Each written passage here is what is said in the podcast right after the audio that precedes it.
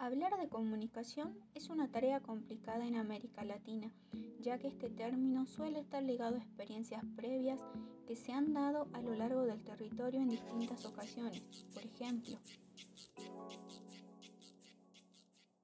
Kaplun nos habla de los tres apellidos de la comunicación, comunitaria, popular y alternativa,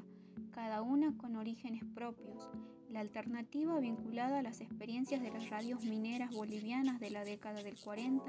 y a las radios educativas en Colombia, mientras que la comunitaria ligada a la comunicación para el desarrollo. Y es justamente en la noción de desarrollo que tenemos que hacer un parate porque es aquí y en la democratización de la comunicación que se buscó con la Ley de Servicios de Comunicación Audiovisual que se da la pelea por la construcción de los sentidos como disputa política.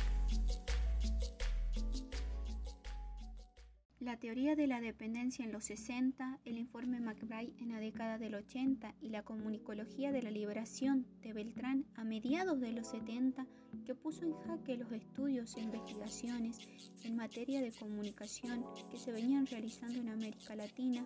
porque se presentaban descontextualizados y seguían una perspectiva más ligada a teorías norteamericanas, a la comunicación común y direccional e instrumental y al desarrollo como crecimiento en términos económicos, son momentos que dieron cuenta de un proceso histórico en el que las teorías y los estudios trataron de ponerse al lado de las experiencias sociales que siempre fueron por delante. Justamente en esto reside la imposibilidad de definir de manera estricta la comunicación alternativa.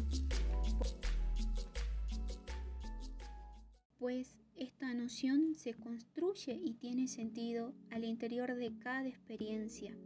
Sin embargo, pensar lo alternativo como la contracara que se levanta en resistencia a lo hegemónico, no solo en el sentido norte-sur, sino también al interior de cada nación y de cada territorio, como las luchas por el reconocimiento de la posición ancestral de las tierras mineralizadas altas, o la comunicación comunitaria como aquella que en palabras de Burgo y Bustamante pone el acento en las tramas, en las relaciones, en los procesos colectivos de producción de sentidos, como la experiencia de Mundo Villa, ese medio de comunicación que educa, informa y transforma la realidad de los barrios más humildes, accionado únicamente por pibes, y la comunicación popular como la define Omar Rincón, como el derecho que tiene todo ciudadano a existir en sus propias estéticas, sus propias narrativas y sus propias voces.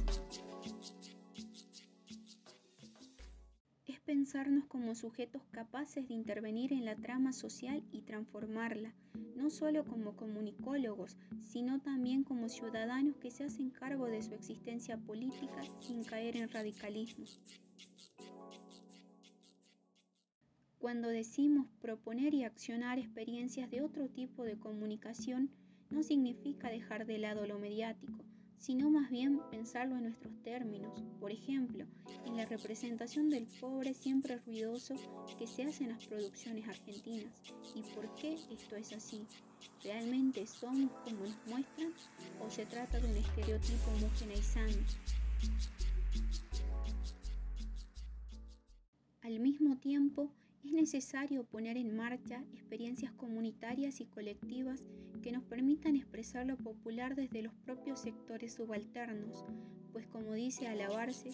lo popular es un gesto de resistencia, es la dimensión en que se negocia, discute y lucha la posibilidad de una cultura más democrática.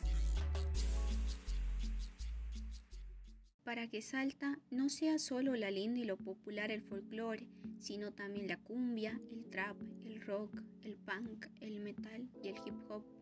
Porque en lo popular podemos encontrarnos con la capacidad de producir, ser y existir en otros términos, con políticas de comunicación que amplíen derechos y anclen sus raíces en experiencia cotidiana latinoamericana.